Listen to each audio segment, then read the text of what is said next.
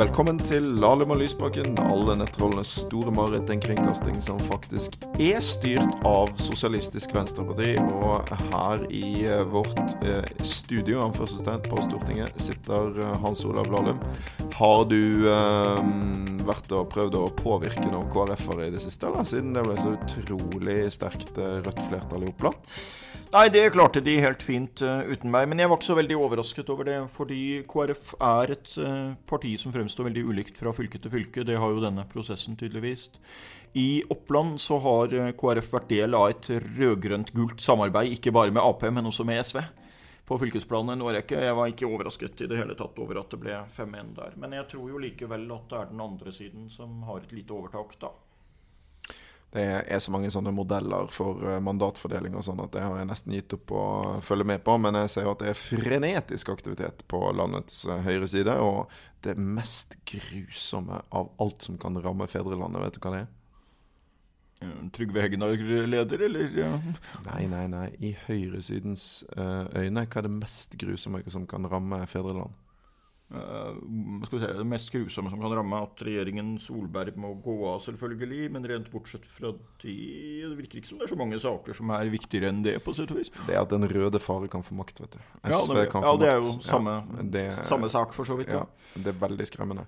Da kan jo sånne ting som at vi får eh, bedre fordelingspolitikk, mer barnetrygd og mer effektiv klimapolitikk skje. Det er virkelig noe å la seg skremme. Ja, uh, det er jo det er jo en del å si om det temaet der, men jeg må jo si at det at abortloven plutselig skulle komme i spill her, det må jeg si var en uventa vending. Og det sier vel litt om at det har vært en genuint sterk uro der. Og det sier også litt om hvor langt man er villig til å gå i den sittende regjeringen for å holde makten. For det burde ikke naturlig være et spørsmål som ble koblet inn i, i spørsmålet om den sittende regjeringen og, og, hvilken regjering som skal sitte og sånt. Det skriver jeg under på.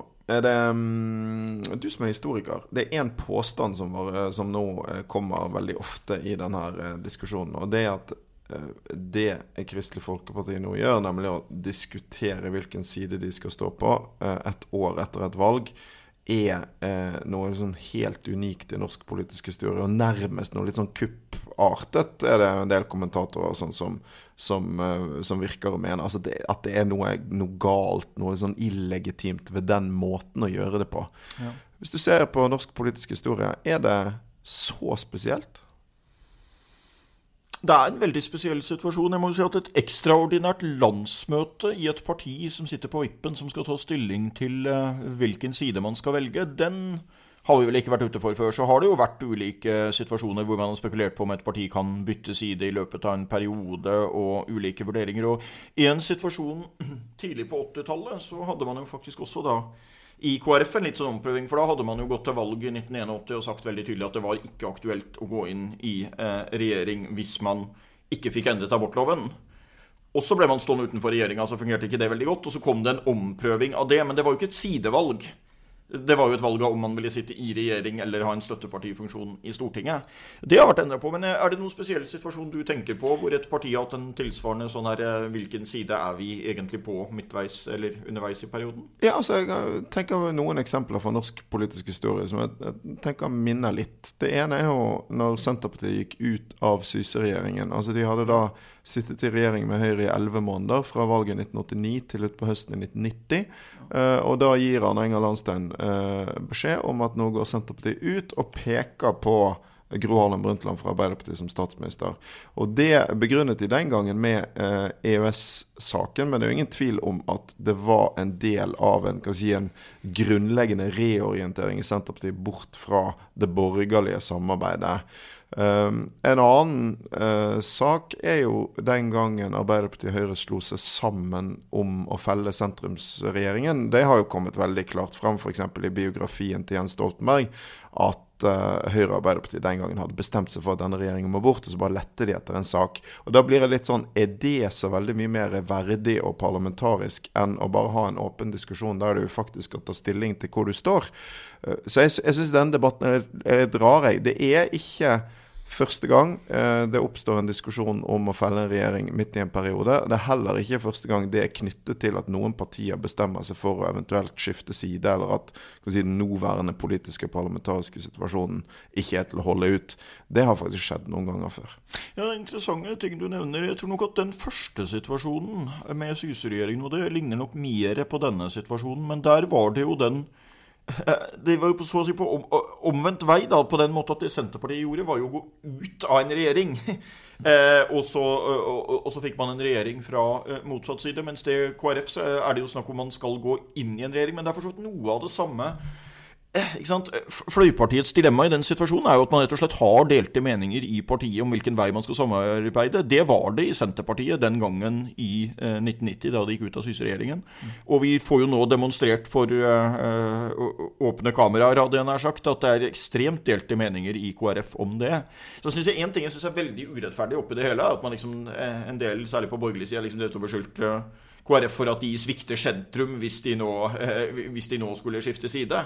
Eh, de er jo de siste som har blitt stående igjen i sentrum. altså Først gikk Senterpartiet over til rød-grønn side på sett og vis, og gikk bort fra den tradisjonelle eh, sentrumsposisjon der. Og så har jo Venstre tydelig flytta seg til Høyre og gått i regjering sammen med Høyre og Frp. Så KrF var jo de siste som prøvde å opprettholde den her tradisjonelle sentrumsposisjonen.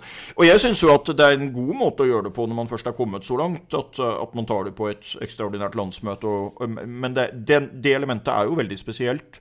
Uh, selvfølgelig. Så nei, det er en spennende situasjon. Og vi får nå se litt til hvordan det ender. Men jeg tror at dette tror det blir et såpass stort flertall i de sånn tradisjonelle eh, sterke KrF-fylkene på Sør- og Vestlandet at eh, det å eh, at det kommer til å vippe det den veien. Men det er, det er jo en spennende situasjon. og det blir jo veldig spennende å se hva som skjer. fordi Hvis du tenker deg i en situasjon når det nå blir La oss si at det blir 55-45, da på dette ekstraordinære landsmøtet, den ene veien eller den andre, mest sannsynlig for uh, å gå til høyre, så er det jo det å skulle gå inn i en regjering og gå inn i regjeringsforhandlinger når 45 av et landsmøte har sagt at de ikke, absolutt ikke ønsker å gå inn i denne regjeringa. Og da blir, vil det, hvis de går til høyre, så vil det nok bli et lederskifte også. Så det, veien framover er uh, er krevende for KrF uansett hvilken vei det vipper. Eh, og så er det jo noe som hører med i en sånn situasjon at det lett kommer litt anklager fra begge sider om at eh, fra noen fylkeslag eller fra noen har vært uryddig. og det har jo vært litt begge veier, som det typisk blir i en sånn mm. situasjon. Men det, er, det står respekt av, tenker jeg, at det er politikken og ikke spillet som skal liksom, avgjøre hvor et parti lander. Det har jeg sans for. Skal jeg, skal jeg, passe meg for å forsvare Hareide for mye, for det blir sikkert en klam omfavnelse han uh, ikke vil ha. Men, uh, men jeg tenker at um, en annen ting jeg syns er pussig med debatten nå om dagen, er jo at mange i kommentariatet f.eks eh, angriper Hareide. fordi han kan, ikke, han kan, ikke, skifte siden nå fordi han har vært så klar på at han støttet Solberg i valgkampen. Og det er akkurat de samme folkene som nå har raljert i et over at han var så uklar i valgkampen.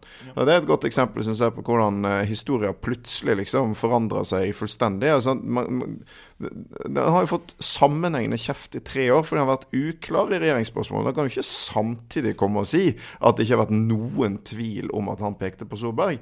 Altså, Samtlige av, av landets eh, kommentatorer har jo raljert over at han ikke pekte tydelig på Solberg, og gitt han skylden for eh, dårlig valgresultat pga. det og sånn. Så det der henger ikke på greip. Altså. Nei, og hvis du vil se på eh... hvis du, hvis du, vil se på sånne konsekvenser og sånt, så Det var jo noen av oss som var ganske forferdet da Venstre gikk inn i regjering med Frp etter at man oppfattet at de hadde sagt veldig klart i valgkampen at det var mm. uaktuelt. Og da var det jo en del år på høyresiden som sa at ja, men det må jo partiorganene stå fritt til å vurdere på nytt og ta en revurdering av etter valget, og det må jo være Venstres interne valg osv. Og, så og en del av de som var veldig klare på det, at det må jo være partiorganene i Venstre og, og de selv som tar stilling til det, det er en ny situasjon etter valget osv., er jo nå plutselig helt i harnisk over at KrF kan komme til det. Og KrF var mye mindre eh, klare og, og så sitt tvetydige i valgkampen enn det eh, Eh, enn det Venstre var når det gjaldt det spørsmålet, da, altså om muligheten til å gå i regjering med, med Frp. Jeg har et sett med prinsipper til jeg får et nytt. Ja, ja Er ikke det Groucho Marx? jo. Du, eh, Hans Olav, vi må Det er jo eh, mye i den KrF-debatten så er det mye sånn snakk om eh, vippestater og sånn. Det har nesten blitt litt amerikansk. Eh, men vi må faktisk snakke litt om Amerika òg, da. Et, ja. Eh, et, ikke helt underdekket tema på denne podkasten, men viktig for verden og, og spennende og sånn. Mm. Det skal være midterms eh, i USA om eh, ikke mange dagene. Eh, vi trenger en midterms for dummies. Hva er det som skal skje i USA? Det som skjer i USA, er at det ikke er presidentvalg i år. Det er det bare hvert fjerde år. Men det er kongressvalg hvert eh, andre år på samme tid, i begynnelsen av eh, november. Og da skal en tredel av senatorene Altså senatet, senatet har to representanter for hver delstat, totalt 100. Og der er rundt en tredel eh, da på valg nå. Derimot i Representantenes hus, andrekammeret, som har 435 representanter, så er alle 435 på valg. Og Det innebærer at Senatet blir jo da en hva skal vi si, mer konservativ institusjon, på sett og vis. Det kommer mindre skifter der. Og veldig mange av de som stiller, blir jo også gjenvalgt. Men nå er, Senatet er viktigst? Sånn? Senatet er viktigst. Men Representantenes hus er også veldig viktig. fordi hvis du har et ulikt flertall, hvis vi nå ser for oss en situasjon etter valget hvor demokratene har flertall i Representantenes hus, mens, mens republikanerne beholder et knepent flertall i Senatet, så vil demokratene kunne blokkere veldig mye som de i dag ikke kan blokkere. Av forslag som får støtte fra presidenten og Senatet, men hvor Representantenes hus da kan sette foten ned. Og, og, og det er veldig mange saker hvor begge kamrene må, eh, må, støtte det for at det skal gå gjennom. Eh, så er det sånn at i utgangspunktet så er det relativt liten margin eh, i eh, i, uh, i, Senatet. I realiteten Det er et par uavhengige representanter, men en av de uavhengige er jo Bernie Sanders. da. Og han pleier jo stort sett å stemme med demokratene, kan vi vel trygt si. Eh, grunnen til at han står som uavhengig, er at han egentlig er til venstre for demokratene. Mm. Men uh, så i realiteten så er det 51-49. Uh, så er det den situasjonen i USA at det er hvis det blir 50-50, altså uavgjort ved en avstemning i Senatet, så kommer visepresidenten inn og kaster den avgjørende stemmen. Og du kan jo gjette deg til hvem han kommer til å stemme for i disse situasjonene. Så det innebærer at demokratene må vinne over to uh, representanter i Senatet for å overta flertallet. Og de har en ekstremt vanskelig oppgave, fordi blant den tredelen av Senatets medlemmer som nå er på valg, så er det veldig mange demokrater og veldig få republikanere. Så, så å si tilfeldig, da. Men altså, det er den hardeste sammensetninga de kunne få sånn. Mm. Så de har få angrepspunkter. Og de har også noen utsatte mandater å forsvare selv. Mm. Så jeg, det, selv om det ikke høres så vanskelig ut å vinne to representanter i Senatet, så er det med den sammensetninga, det utgangspunktet man har nå, veldig vanskelig. Mm. Eh, men så er det mye interessant, og en interessant ting, eh, to ting som er verdt å merke seg på republikansk side, er det ene er jo Texas hvor Ted Cruz, som jo har vært en kritiker av uh, Og en gjenganger på denne podkasten. Ja, ja, ja, da. Uh, han kjemper jo nå nær sagt for sitt politiske liv. Nei, Vi må ta det en gang til, Hans Olav. Hva var det som var Ted Cruz sin uh, policy når det gjelder ja, Det er jo aktuelt i, når det gjelder aktuelt i Norge disse dager. Nei, han, ville, han var jo erklært mot all den her politiske korrektheten, og det er jo et innslag i det var jo at han da under presidentvalgkampen for to år siden da han prøvde å bli nominert, så tok han til orde for å fjerne glutenfrie rasjoner i militæret. Det er en måte på hva folk skal ha særtilrettelegging. Det er bare så Du som er fastlytter, har hørt dette før. Du kommer til å høre det igjen. For meg står det som et slags monument på hvor sinnssyk utviklingen i verden er akkurat nå. Ok, tilbake til det vi snakket om. Nei, men eh, Ted Cruz kjemper for sitt politiske liv, og vi kan jo da få den paradoksale situasjonen at eh, Trump akkurat redder et flertall i Senatet fordi Ted Cruz redder seg i Texas. Men der er det veldig jevnt. Det er en av flere åpne Lion Ted? Ja. ja. ja, det er, det er, mange muligheter her. Men en annen interessant ting på republikansk side Han kommer nok til å bli valgt inn, men uh, vår gamle venn Mitt Romney har jo plutselig funnet ut at han gjerne vil inn i Senatet. Han er ikke min gamle venn, men uh, Nei, vår gamle bekjente, eller hva ja, skal si. Han har jo fått veldig kjent navn her. Eh, mannen som tapte presidentvalget mot Obama i 2012, men da kom ganske godt fra det. Gjorde en veldig sånn ryddig, grei valgkamp. Oppnådde et klart bedre resultat enn det republikanerne hadde gjort ved forrige valg. Eh, etter det så var han veldig tydelig på at han aldri skulle være aktuelt til å bli president igjen. Men det er klart når han nå plutselig i ganske voksen alder har fått interesse for å starte en senatskarriere og skaffe seg en nasjonal talerstol der, så er det jo mange som lurer på har han tenkt å utfordre mm. Donald Trump i 2020. Mm. mm. Eh, det er lite trolig at ambisjonene hans på sett og vis stopper med å komme inn for Utah i Senatet. Altså. Mm. Og han kommer til å bli valgt inn. Eh, så det er, det er noen sånne interessante ting også på republikansk side og hvilke kandidater som har kommet inn. Noen er nær Trump, noen distanserer seg osv. Eh, men valgene har gått etter at Trump kom, så har det vært noen få suppleringsvalg av ulike slag. Det skjer av og til når representanter dør eller um, går over i regjeringen eller sånt. Og de har gjennomgående gått veldig dårlig. Vi husker jo kanskje at uh, plutselig, så helt sensasjonelt, så kunne jo demokratene vinne i Alabama. Mm. Hvor riktignok republikanerne stilte med en ganske håpløs kandidat. Men, men, men, det sier jo noe om at det er en stor dynamikk i situasjonen. Når det gjelder Representantenes hus, så er alle på valg, og det favoriserer jo helt klart demokratene og gjør at de har mye bedre sjanser til å overta flertallet der. Men der har man hatt den situasjonen at disse grensene for valgkretsene i Representantenes hus de endres fra tid til annen. Og den avgjørelsen ligger på delstatnivå. Og der har begge partiene det er sånn del av den politiske polariseringa nå, begge partiene har de siste ti årene prøvd å få trukket opp det der kartet over valgdistriktene, sånn at det gir dem bedre sjanse til å vinne flere representanter. Og republikanerne har vært dyktigst i anførselstegn til det. Mm. Så det innebærer at for å vinne et flertall av eh, de 435 i Representantenes hus, så må demokratene ikke bare ha et flertall av velgerne, de må ha et ganske klart flertall av velgerne. Forrige gang hadde de et flertall av velgerne, men, men eh, republikanerne fikk likevel flertall der. Det, det, er vel et eh, mønster i vi ser på også stemmerettsreglene i USA, at demokratisk styrte um, stater, såkalte blå stater, det er litt omvendt her hjemme, for her er de mer venstreledende statene blå, og de republikanske røde. Blå stater har gjort det jevnt over lettere å stemme. Røde stater gjør det stadig vanskeligere å stemme. Georgia har f.eks. denne gangen nå laget endringer i sine valgregler som gjør at hvis det er eh, noen som helst slags uoverensstemmelse, f.eks. en stavefeil mellom eh, ID-en du har med deg i valglokalet og alt som finnes i andre offentlige registre, så får ikke du stemme. Veldig mange ting som gjør det vanskelig for folk å stemme. Jeg må jo si at det er noe spesielt nedrig med et politisk parti som har som avgjørende del av sin strategi for å vinne, og sørge for at færrest mulig stemmer. Det der er eh, gammelt nytt, og det ble også sagt i USA i gamle dager at dårlig vær på valgdagen var veldig godt nytt for republikanerne. Mm. Fordi de hadde bil, og de var sikre på at de skulle stemme. Mens demokratene da hadde mange velgere som var litt sånn i tvil skal jeg orke å gå og stemme eller ikke. Ja. Og som også mange flere velgere som ikke hadde bil. Ja, for, eh, det her skal norsk høyreside ha, f.eks. Det er jo faktisk litt sånn i Norge òg. Altså, ta en by som Oslo neste år. Ja. Altså, eh, Høy valgdeltakelse eh, vil bety at flere stemmer på østkanten. Større sjanse for venstresiden til å vinne.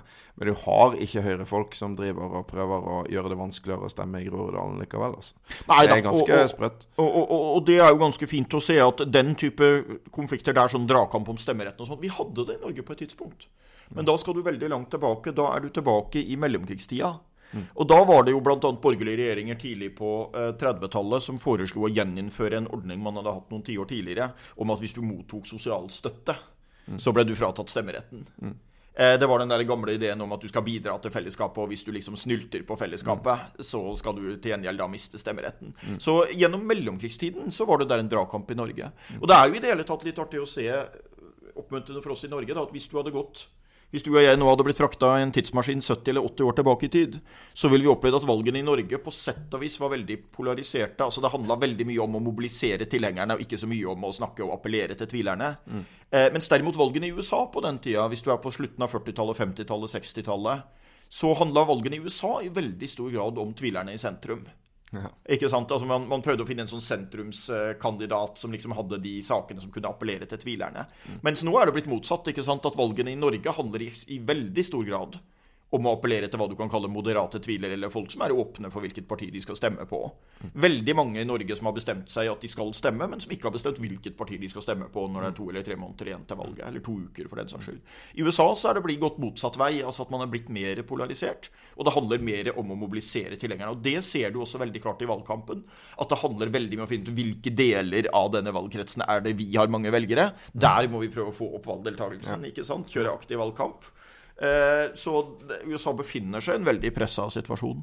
Så da er det interessante spørsmål da når det kommer til disse eh, mellomvalgene. For det første er det du har vært inne på, ulike republikanere, hvor godt de gjør det. Det blir jo på en måte en test på Trumps mobiliseringsevne.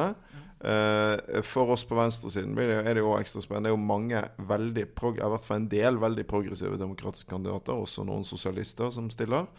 Det blir interessant å følge med. Men det store spørsmålet er liksom hvor sterk eh, blir denne bølgen som demokratene håper på? For det er jo en viktig da stemningsmåler òg før presidentvalgkampen tar til eh, etter hvert. Eh, hva tror du? Altså kommer Er det en sånn anti-Trump-effekt som er stor nok til at demokratene kommer til å gjøre det virkelig bra?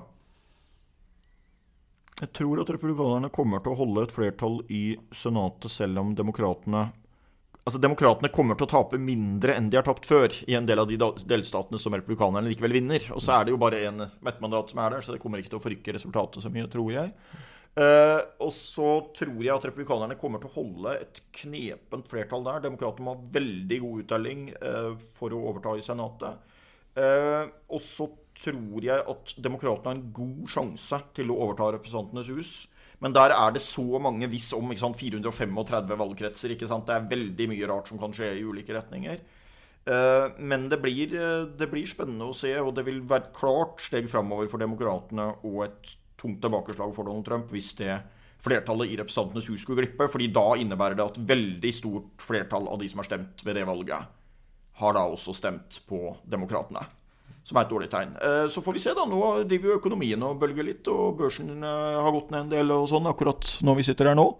Og det er jo spennende å se, for det er nå for alvor at vi begynner å se effekten av Trumps økonomiske politikk. ikke sant? De første månedene han var president, så var det jo ingen store endringer sånn sett, og det var liksom i fotsporene fra den positive trenden som hadde vært under Obama. Så fikk han gjennom skattereformen sin eh, og skattekuttene der. Og så begynner liksom effekten å slå inn. Og nå har det jo vært betydelig uro på børsen i høst. Og det blir også et stort spørsmål, altså hvordan økonomien utvikler seg videre ut i, i 2019. Jeg tror Trump er avhengig av at økonomien fortsatt går veldig bra for at han skal ha noen sjanse i 2020. Men eh, nei, vi, vi, er Midterm er jo et interessant uttrykk også, da. Vi er midt i presidentperioden nå snart. Det Oppkjøringa til 2020 er i gang. Det blir spennende. Det er bare å uh, holde seg fast, uh, følge med på Twitter og uh, både vente på at vippestatene slår inn, både i USA og i Norge. Ja, Man kan til og med følge med på TV, hvor jeg kommer til å sitte og kommentere gjennom valgnatt. Aha, Hvilken kanal? Det blir på TV2 Nyhetskanalen. Dermed er det også reklamert på Lahlum og Lysbakken. Ja, men Hans Olav på TV, det er en god ting. skal vi ha gode ting, da? Rett og slett? Det skal vi vel eh, sikkert. Hva skal vi ha som eh, gode ting denne uken, da? Har du kommet på noe? Jeg, ja. Altså, jeg har litt dårlig stemme. Jeg har hatt dårlig stemme hele uken fordi jeg var på, jeg var på Dette er brannrelatert på en eller annen måte? Ja! ja, men hør, da! Ja. Altså, på, på Nadderud stadion på søndag Det var sånn, sant? Det er jo ikke den mest glamorøse fotballbanen i Norge. Det var regn, det var kaldt. Vi var noen hundre bergensere der. Brann spilte så dritdårlig. Lå under 1-0 rett etter pause. Alt var kjipt, surt. Alt så ut til at denne seriefinalen som skal komme nå til helgen mot Rosenborg, kom til å være meningsløs fordi vi allerede hadde tapt mot Stabæk. Og så bare så bare skrur de på turboen, skårer to mål. Jeg har ikke hatt stemme hele uken. Jeg, det, det var, jeg, jeg, var så lykkelig. Det, det eh, er stort. Og nå, eh, nå er det altså eh, Nå, nå har Brann tidenes sjanse til å ta gullet. Så i hvert fall fram til søndag og den kampen så skal jeg bare gå og kjenne på den gode følelsen. Ja, da har jeg lyst til å ta en litt annen sak som er relatert til uh, en sak vi tidligere har diskutert. Håper var... du ikke nå skulle si en viktigere sak? Uh, nei da, nei da, for all del. Uh, nei, vi, vi, holder oss på fotballbanen, eller mer nøyaktig på fotballtribunen. Fordi det var jo en svær sak med noen av Lillestrøm-fansen som for noen uker siden vakte oppsikt med at de hadde et mildt sagt usmakelig eh, eh, banner med denne Mind the Gap-teksten. ja. Men der syns jeg har lyst til å rose og si at der, det syns jeg de ryddet opp i på en veldig fin måte i ettertid. Både at det kom en klar erkjennelse fra klubben at dette er ikke akseptabelt. at det var personer som forsvant ut eh, pga. dette på supportersida, så å si. Og så syns jeg det var veldig fint at eh, Lillestrøm-fansen nå stilte med et banner hvor de ba om unnskyldning for det. Det syns jeg det er stor respekt av. Uh, og det er sånt som kan skje i en fotballklubb. Du har ikke full kontroll på supportere, og det kan være ulike grupperinger osv. Men det står veldig respekt at man da rydder opp i ettertid. Så det ga meg litt økt optimisme, og da er jeg ikke lenger sikker på om jeg håper at Lillestrøm rykker det. Jeg, nå er jeg litt mer åpen på den. Det er en veldig spennende nedrykkstrid der som Brann ikke merker så mye til denne gangen. Enig. Vi sender en like i retning Lillestrøm eh, for eh, det. Vi får vel eh, begynne å runde av denne uken sin episode. Vi er tilbake neste uke. Da kommer Camilla Bakken Øvald for å fortelle om sin bok om oljefondet. Veldig spennende. Drømmefondet heter den. Um, vi skal si takk for oss. Aller mest takk til deg som hører på.